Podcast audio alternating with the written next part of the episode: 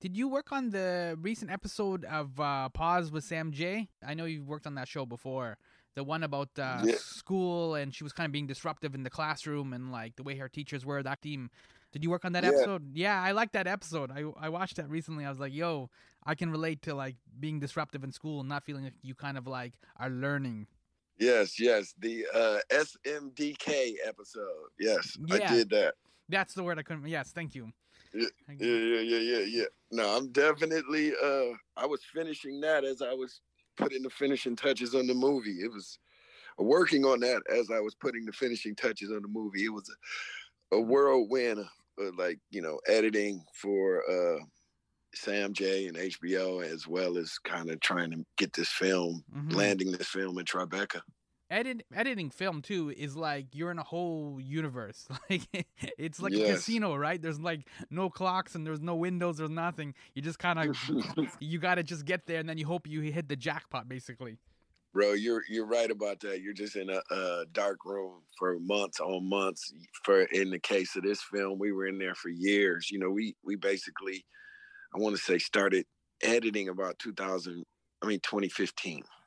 So about 2015, we started trying to put concepts together. So it, it's definitely uh, a process. Uh, editing is a process that you know nobody really knows how much time goes into these things, but we definitely uh, spend a lot of time in the edit bay moving stuff around. mm-hmm yeah it's a magic trick people see you pull the rabbit out of the hat or make the coin disappear or whatever it may be and they don't realize how much practice it takes to do the sleight of hand or to uh, make the like the magic happen basically Yes, yes, the kind of uh, you know, this it, it all becomes like storytelling at, at some point. You know what I mean? Where you're trying to take the audience on a ride, you know, and move beyond kind of just uh resume facts, you know? mm-hmm yeah you don't want to be wikipedia dry Right, right, right. And so just it took it took a while to be able to move beyond those type of uh you know, move beyond those type of edits, you know. Mm-hmm.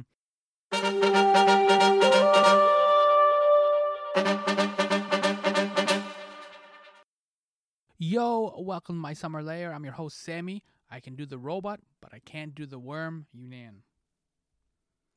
In 2008, Marvel Studios released Iron Man. This is how it all started. By 2012, all of Marvel's cinematic superheroes had assembled in Avengers. The MCU was up and running, having established a formidable pop culture experience. Similarly, Detroit was home to a group of techno DJs, a Sonic Avengers, the Techno Six. So when you think of Detroit, you usually think of like Smokey Robinson, J Dilla, Jackie Wilson, uh, White Stripes, uh, Eminem, Alice Cooper, Bob Seger, uh, the Supremes. I'll even toss in Stevie Wonder. Detroit has given us so much music. And you know all of these musicians, you know all their hits. But one of Detroit's greatest contributions has been overlooked and undervalued techno. The electronic music phenomenon was created by Detroit DJs in the 1980s, big banged by the Techno 6. That spark transformed dance music internationally and blossomed into the multi billion dollar industry of EDM today. And just who were the Techno 6 who gifted us with all this incredible techno music? That's the exploration of Kristian R. Hill's God Said Give 'em Drum Machines, screening at Tribeca Film Festival. Though often techno sounds like the future and sci fi and spaceships, God Said Give 'em Drum Machines lets us look back in the past like a time machine. So, yeah, let's visit Detroit in the late 80s by talking to director Kristian Hill. Sound, The Final Frontier. My Summer Lair is an enterprise, a pop culture voyage with a continuing mission to explore strange new worlds, to seek out new creators and celebrate established producers, to boldly go where no podcast has gone before. And now here is your host, Sammy Younan. All right. I know you're based in LA now, uh, primarily, but like, I just want to kind of get an updated report card. How is Detroit these days? Like the city has gone through a lot of changes in the last 20 or 30 years. Like do you still hear from people that are there? Like when you go there is the vibe completely different? Like how is Detroit these days? I mean, Detroit is uh I like to call it Detroit is active. It's fun. You know, um the way that kind of the city has uh kind of grown through this process of like redevelopment or redefining it's just a renaissance city it's always been a renaissance city but you know mm-hmm. uh i believe that um man it's it's fun to get back to detroit and i still uh run into a lot of the people who i grew up with uh the dance scene in particular man is so active clubs and stuff uh you know our you know spotlight TV, Marble Bar, uh, Motor City Wine, like all these these uh, clubs are now uh, active, and the music is you know everywhere. Excuse me when I go home. So Detroit for me now is like uh, you know I like to say it's my muse, but it, it's definitely a place that you know I spend a lot of time, and um, I'm always open to go back and hang out. You know. Yeah, and so I want to extend on that thread because your documentary, God said, "Give him mm-hmm. drum machines." It opens in mm-hmm. Detroit, mm-hmm. Michigan. It's based in Detroit. Yes, um, yes. And as you said, it's a Renaissance city. So, but we also a lot of people generally know Detroit is like Motown. There's a number of sound mm-hmm. genres that are associated with mm-hmm. Detroit. Detroit has given us a mm-hmm. lot of remarkable music. So, is that what you're talking about with the Renaissance city? Like, why Detroit? What are the elements of Detroit that produce all this quote unquote soul music?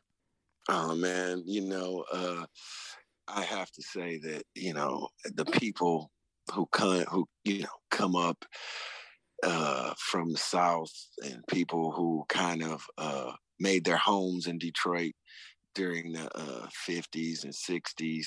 I mean, they brought like a, a, a special type of um, how can I say it? They brought a special type of courage. They brought a special type of uh, feeling to uh, to the town. So you know, it's like when you talk about Motown and you talk about jazz, and you know, you can talk about you know some of the funk things that came out of Detroit in the '60s and '70s.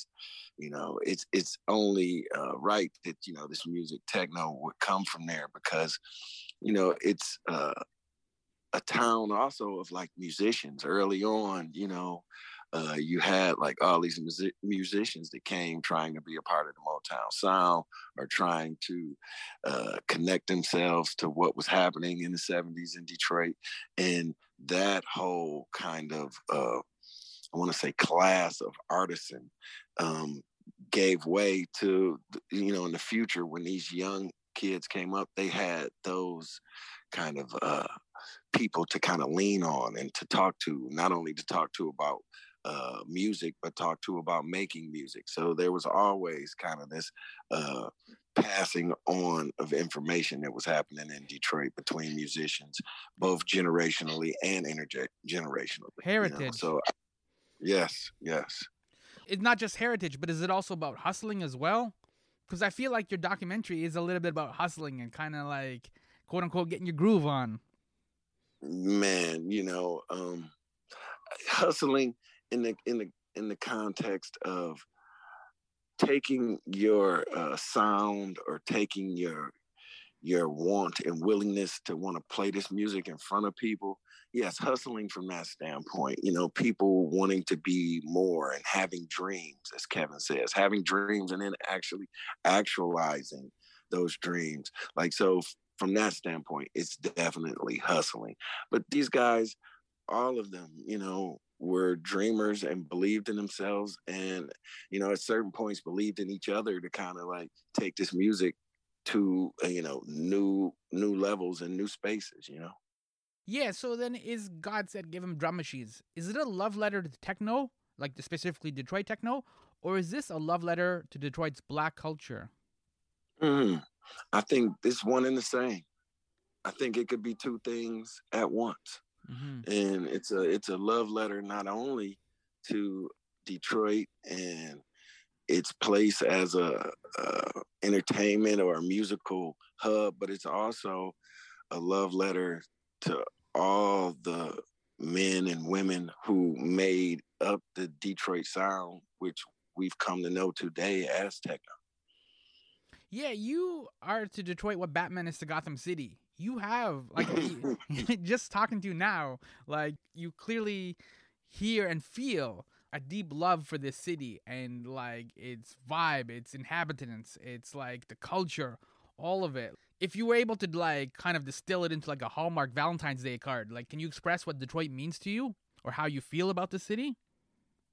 Oh man, I um, I mean, I love I love the city, you know, and uh, the people who I've come up with, mm, like many of them are, uh, you know, just a lot of my contemporaries. We all have a deep love for Detroit and what it means to us. Like, not only, uh, I mean, my partner Jennifer has a deep love for Detroit um, all of us that worked on the film, you know, Eric Jackson, Mary O'Brien. I mean, it's just a whole team of us that really uh, kind of used our our love and kind of admiration for the city as the fuel to kind of get this film done, and just we wanted to make sure we could tell a story that uh, not only uh, Detroiters uh, would love, but but uh, Detroiters would love, but also, um, you know, people who get to know Detroit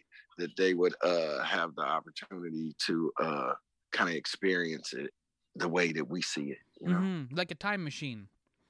Yeah, yeah, definitely going back to those days, like because that was a time in the '80s when this music was pure.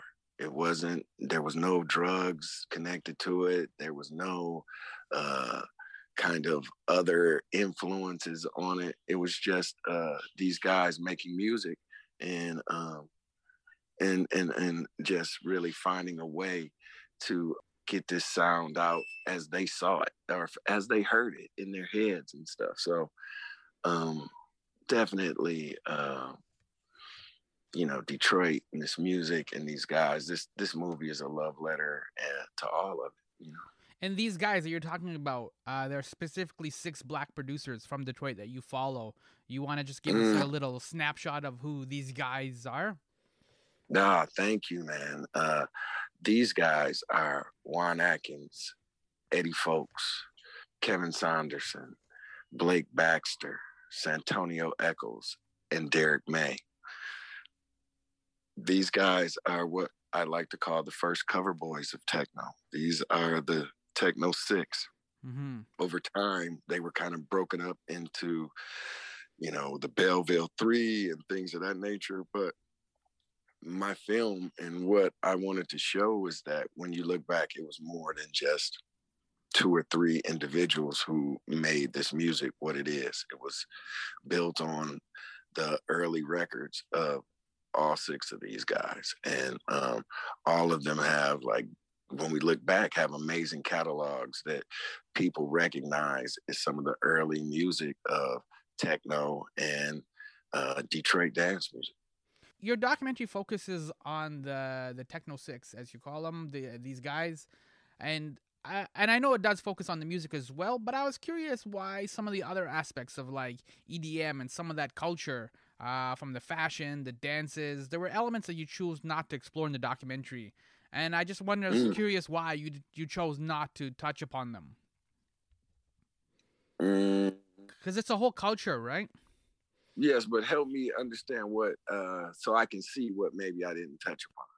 The documentary does a great job of focusing on, like you said, those DJs and those producers and following their story. But in terms of like the broader culture itself for like EDM and dance music, like there was specific dances, there was a lot of fashion, there's a lot of elements of that culture that it's the same thing I guess with like hip hop.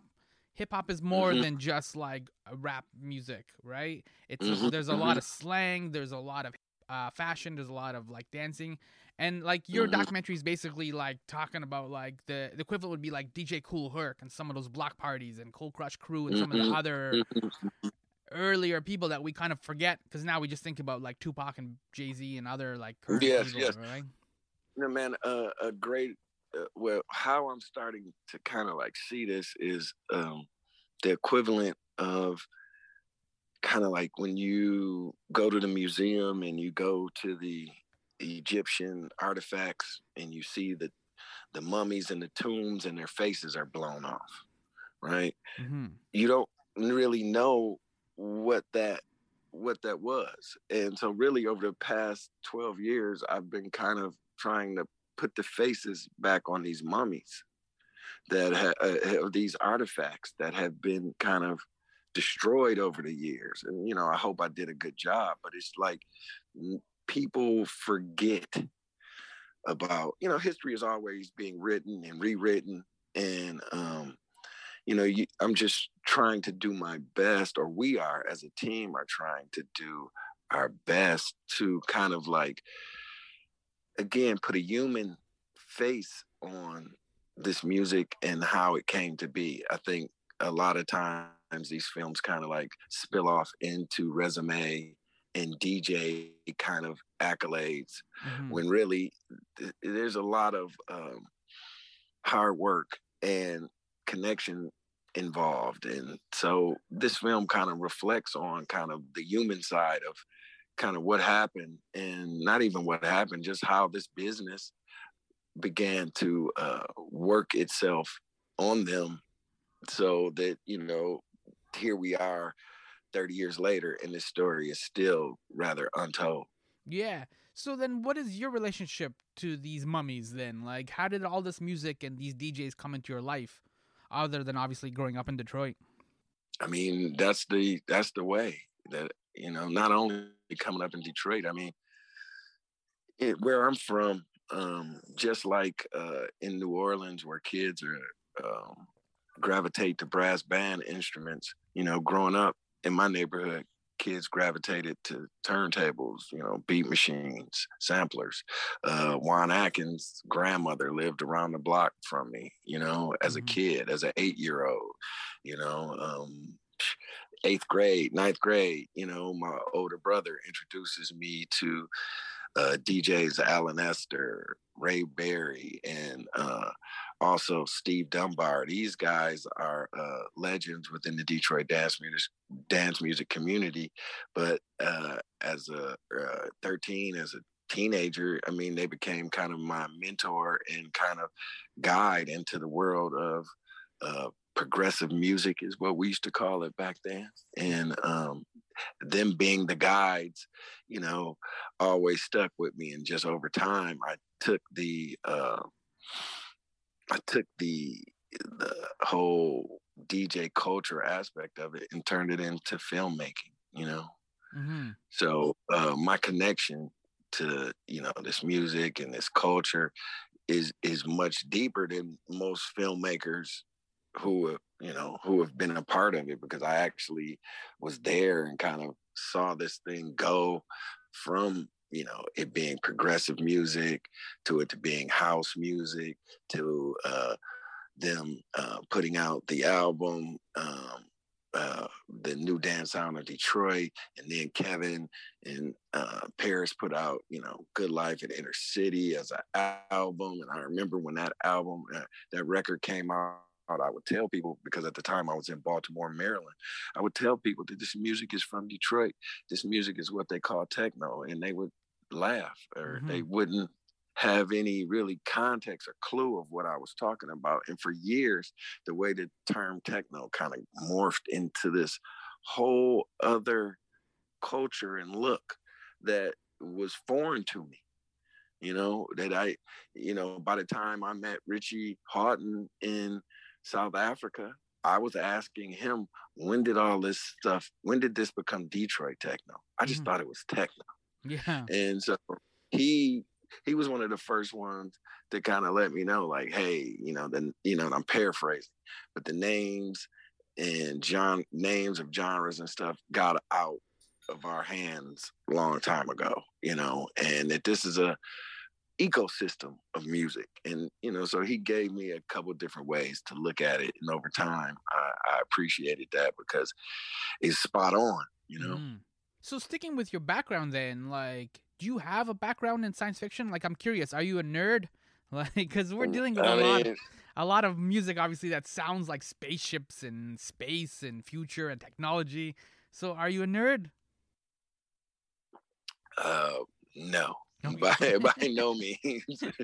I don't think I've I don't think that I've ever been called a nerd. Uh, but I will say that uh, man, this is just kind of my interest, and you know, I uh, I studied urban policy here at the New School for Social Research in New York. I mean, so I'm at one point was a socio, you know, was on track to you know do sociology, look at city planning, you know. I, so I just come at this kind of from an academic standpoint as well, you know, um, Yeah, because I, I, tell, yeah. understood research and Mhm.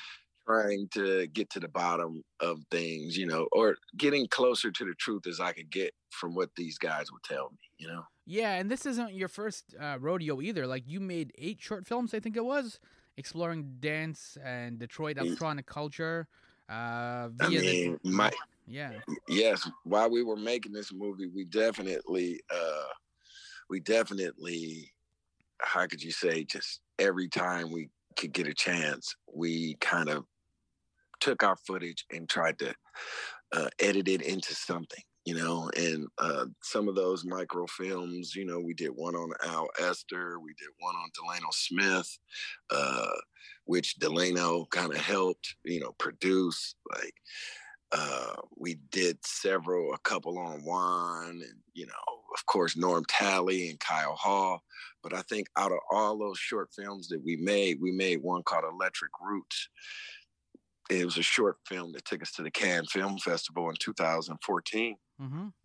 And that film had Black Coffee, Richie Hawtin, uh, Esa Williams, let me see, Nesker One, uh, Digital. It was it's just groups that were from South Africa. You know, it, a lot of guys that really like kind of explained to us how Detroit and South Africa connect in many ways. And we also learned just how the scenes differ in many ways. But that film, Electric Roots, was really kind of uh, our first, you know, uh, chance to show people what we do and what we had. And, you know, we got the opportunity to go to the Cannes Film Festival. So that was great. But it still took us some time to get the funds and everything we needed to make this film. Yeah, so talk to me a little bit about that process. You said already it's a 12 year process. You got like a shout out on Arsenio Hall. You were rejected from Sundance. You had either audio that was lost or stolen.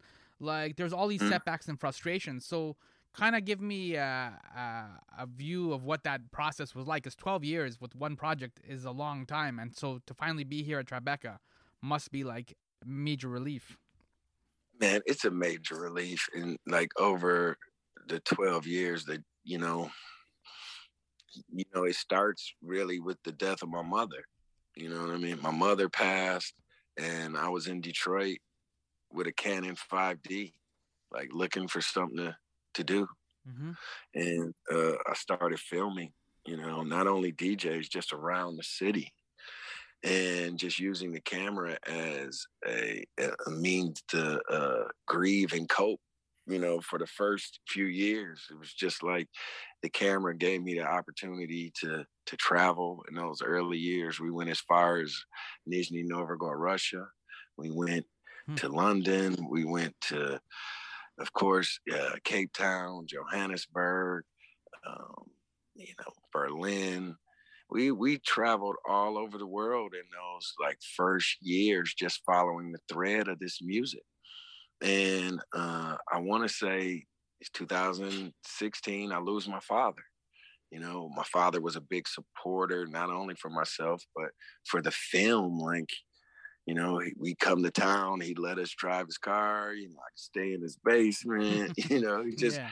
all the the things that you know you really don't think about when it comes to uh, making a film like you know rental cars the cost of housing and hotels like all that stuff It takes a then village. became yeah yeah it takes a village and just over time um you know, you kind of forget about how uh, how much sweat equity really uh, moves the ball to the end zone. Yes, cash does keep everything going, but sweat equity is what kind of gets us to the you know it gets us to the end zone. You know, it's a lot going on in, behind the scenes sometimes, and it's not cash driven. It's mm-hmm. it's people in it and inertia driven, just energy driven. A lot of these cuts, they're happening over months where there's no budget, you know. So yeah. the journey is is one where uh like you mentioned, I think, you know, like we talked about before, you're in a dark room most of the time. Yeah. And you're trying to uh see this this landing you know, that's one thing me and Dave Pellicciaro, um, also Katie at XTR, Christina at XTR, like, and my ex, my uh, executive producers, uh, Shaka and, you know, uh, Catherine, that we all talk about is kind of like, how is this thing to land? What do we got to do to finish it? And like, these conversations are happening like all the time, but the work has to catch up with this conversations and you know the clearance of stuff. It just gets real. In the end, it gets real. The minutia of like every edit becomes important.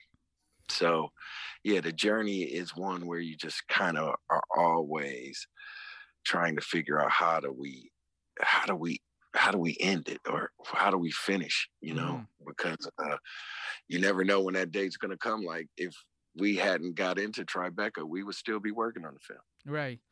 It's funny how your journey and the what you just described uh, kind of mirrors like the detroit techno music like it just started locally and you're just walking around grieving you got your little 5d camera and you're trying to shoot you're trying to find a voice you're trying to make something and all of a sudden now you're in up all these different you're at Cannes, you're at like Berlin, South Africa, like you you win places. The camera took you places the same way that this Detroit techno music took these DJs and these sounds places.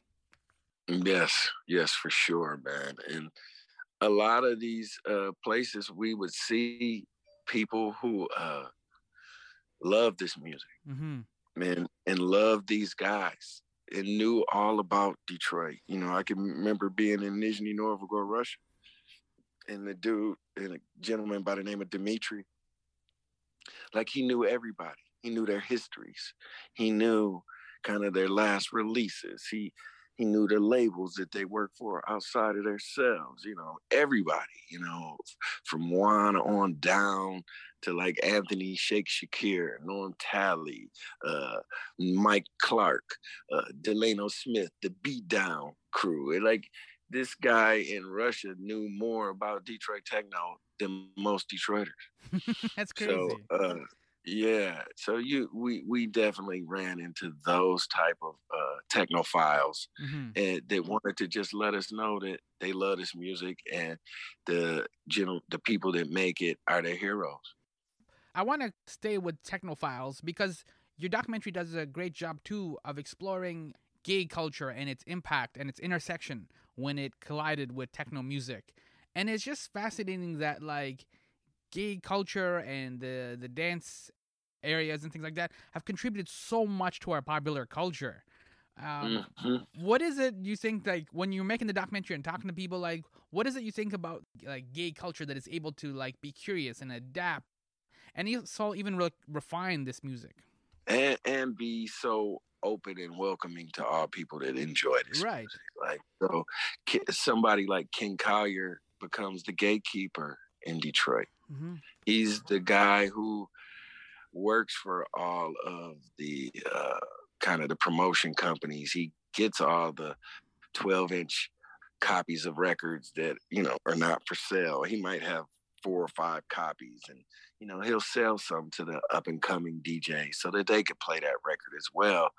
So you know what ken basically brought and he, you know not only ken but the entire kind of gay community what they brought to detroit dance music is something that needs to be highlighted and kind of il- illuminated because you know without that you start having these miscommunic not you know I'm saying miscommunications but these um misunderstandings Yeah. of how this music came about like there's a, a part of the Detroit dance scene that's all based in teenage clubs and and dance music but sometimes that overshadows actually how that even came.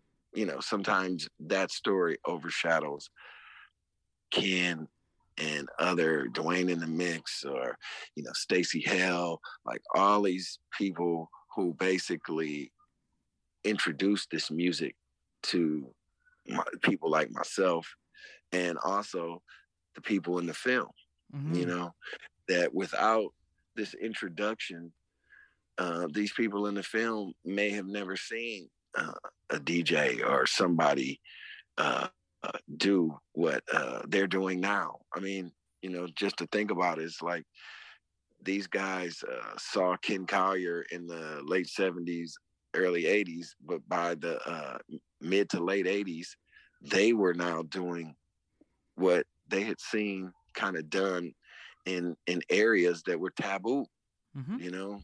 So in that time as Eddie Fowlkes says you know gay culture and stuff like that was taboo but you had to be around where the where this was happening period. And you know I, it had to be stated you know in the film especially when you start talking about larry levan you start talking about frankie knuckles you start talking about how this culture is kind of um, exploded around the country and in particular in you know kind of these black beds of chicago and new york you know you kind of have to tell or it just felt right to me to make sure that i told those connections and that story because it made it at that point feel like a bigger story For sure. And I mean, like, even just from the mainstream perspective, again, gay culture was one of the early adopters of like David Bowie and Madonna and those kind of people, Mhm. all right? And Mhm. kind of pushed them to the mainstream. And so th- this adoption from gay culture has given us so much popular culture. Uh, that sometimes the like you said the roots sometimes get lost or we don't know the origin of where these things came from so Mhm. and to wrap up then like a, a documentary is a beautiful thing because it gives you a window into a world you may not traditionally view. It's like traveling right? Like you go to a different Mhm. country and you see how people live and how they eat and how they dance over there. So if somebody was interested in going beyond the documentary and want to listen to some classic detroit techno what are some of your Mm. recommendations either for like songs or djs or both? What is it they should look into or listen to or fire up on the youtube? Man, I would uh, start with uh, the Blake Baxter catalog of when we used to play. Uh, I definitely would play that. I like, uh, of course, all the recent Santonio records of uh, "You Can't Play Our Music" uh, to Force Field. Um, I definitely like uh, E Dancer, Kevin's iteration, that kind of more darker iteration you know, uh, or I want to say his alter ego. And you can't really uh, start talking about Detroit techno without talking about Cybotron, mm-hmm any of the early Cybotron of R9, Clear, uh, Alleys of Your Mind. And, you know, those records are seminal records and kind of what this music is built on. Juan's No, no UFOs. Of course, his work with uh, Doug Craig, uh, making uh, Technicolor. Like those records were big records in Detroit. I mean, you would have two and three copies, you know, and you know that's back when like you know a 12 inch was like 5.99 you know Yeah. 6.99 you know or you could find something for 3.99 you know you just but those records you definitely had doubles of and you wanted to do tricks and you know cut it up and stuff like that so it, it was definitely um definitely uh a good time you know and that music it represents what i think is is hardcore detroit techno All right, we can leave it there. The documentary is called "God Said Give 'Em Drum Machines." It's uh, screening currently at Tribeca, and uh, hopefully you get a. You, you have you sold it yet, or are you hoping for more screenings, or what are you hoping following Tribeca? Hey man, from your lips to God's ears, we're working on doing doing selling it, and um, our friends at uh, XTR are helping us get that, uh, which is a documentary uh, film company, a not uh, what do you call it, nonfiction film company here. There in Los Angeles, they're helping us get the sale and get everything out. So Mhm. we'll see how everything goes. But we definitely uh, are looking forward to getting out and touring the film both in the states and in Canada. So hopefully we'll be there soon. You know? All right. God said, give him drum machines. Thank you so much for this like Universal Studios tour of uh, classic Detroit and uh, the Detroit techno scene. Thank you, Kristian. Oh no, man! Thank you for your time, man. I appreciate it. Thank you so much. Yo, that was director Kristian Hill. The documentary is God Said Give 'Em Drum Machines. Here's a bonus moment I cut out of the conversation because my Sesame Street observation didn't quite fit the flow. Following that, stay tuned for a My Summer Lair PSA. Can I uh, acknowledge one one aspect of the documentary that I really liked? Please. there so as you're kind of going through everything and you're talking to the different DJs and all these kind of things happening, every now and then you would sprinkle like an actual like six o'clock news segment of like them talking about electronic music or whatever it may be. And it's hmm I hadn't realized like growing up uh grew up in the 80s and the 90s, but I hadn't realized that like there was that kind of like Sesame Street type dialogue and teaching moments. The the culture is really Mhm. purposeful about like this is what electronic music is. Like you might have heard about some things or whatever, but this is kind of what it is. And I know it's a goofy like stuffy white guy who may not be like part of the culture and it might be like you said hmm Wikipedia dry, but at least you're getting this like like I said, a Sesame Street element of like what this culture is. And I don't feel like we do those kind of things anymore. Like we just kind of like accept like that you're supposed to know what techno is or Detroit music Mhm. scene is, or you've just kind of stumbled onto something new, like some random internet search. And I didn't realize that we that there was purpose for learning when we were growing up like that. Man, that was that was like the goal is to, to kind of put those Easter eggs in so that uh, people see that over time that this this music was making its way into the zeitgeist, right? And by the time it got to the zeitgeist, like, do we know who these guys are, right? So by so you say in, in 1988 they Mhm. come out on the cover of uh, the magazine, uh, which is forgive me when they come out on the cover of the magazine. It's uh, what's it? The name of this uh, slipping me right now. Oh, So '88, the '88 they come out on the Mhm. cover of Record Mirror, right? That's it. Yes. Yeah. Mm-hmm. By '97, it's a it's a whole different things. CNN is like, hey, techno, it's this new sound called techno. Right. and they're showing it to you, but none of the guys that they're showing you are the cover boys. hmm You know, so just in a in a from '88 to '97, this music almost like flipped, and when it flipped, is just like, how do you know where it came from? You know what I mean? Because it it had just already taken off. You know, and then by the time the Napster era comes, I mean, it's it's over. Mm-hmm. You know, in terms of how we see uh, these the techno six. You know, Yeah, that's why I made the analogy of like GTA Kool Herc, right? Because it's uh, Yes. a lot of kids, rightly or wrongly, don't kind of recognize like what he did and his contributions were to hip hop, and just all the earlier guys too. All right, Cold Crush Crew and those guys. Yeah. Like, like hip hop didn't just come out of nowhere, and it, it didn't start with like Biggie and Tupac or something, right? Like, right, right, right. But you can't tell the kids that today. You know, right, cool, Kool Herc is like he he needs like he needs his movie. hmm You know, yeah, and nobody seems to have ever told it. But ju- it's just like to me, just like Ron Hardy, right? Mhm. Like Ron Hardy. Nobody in Chicago. There's no Ron Hardy mural. yeah, You know? He's he's kind of. I'm trying to. Uh, yes, people remember him and love him. I just want to make sure that he's kind of uh, talked about. Even though this is a Detroit techno doc, he had an impact on all these guys. So hmm You Yeah. know, just that. oh, Yeah.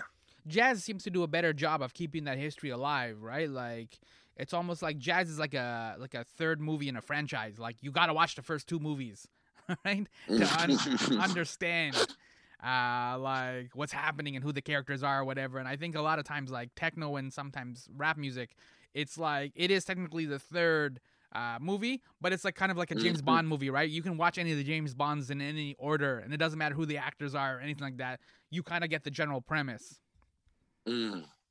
Yeah, no, I uh I'm hoping that people see this film and, you know, see it again, but you know, see it a couple times so that they can really have a uh I guess uh affinity for, you know, the music and these amazing guys who created this music and girls or you know talking about Paris Grey as well like just you know I'm hoping that people can get into this movie and then kind of like go explore more you know and not only Mhm. with music but maybe even coming to Detroit you know coming yeah, to movement coming to some of these festivals and kind of seeing the vibe you know Mhm.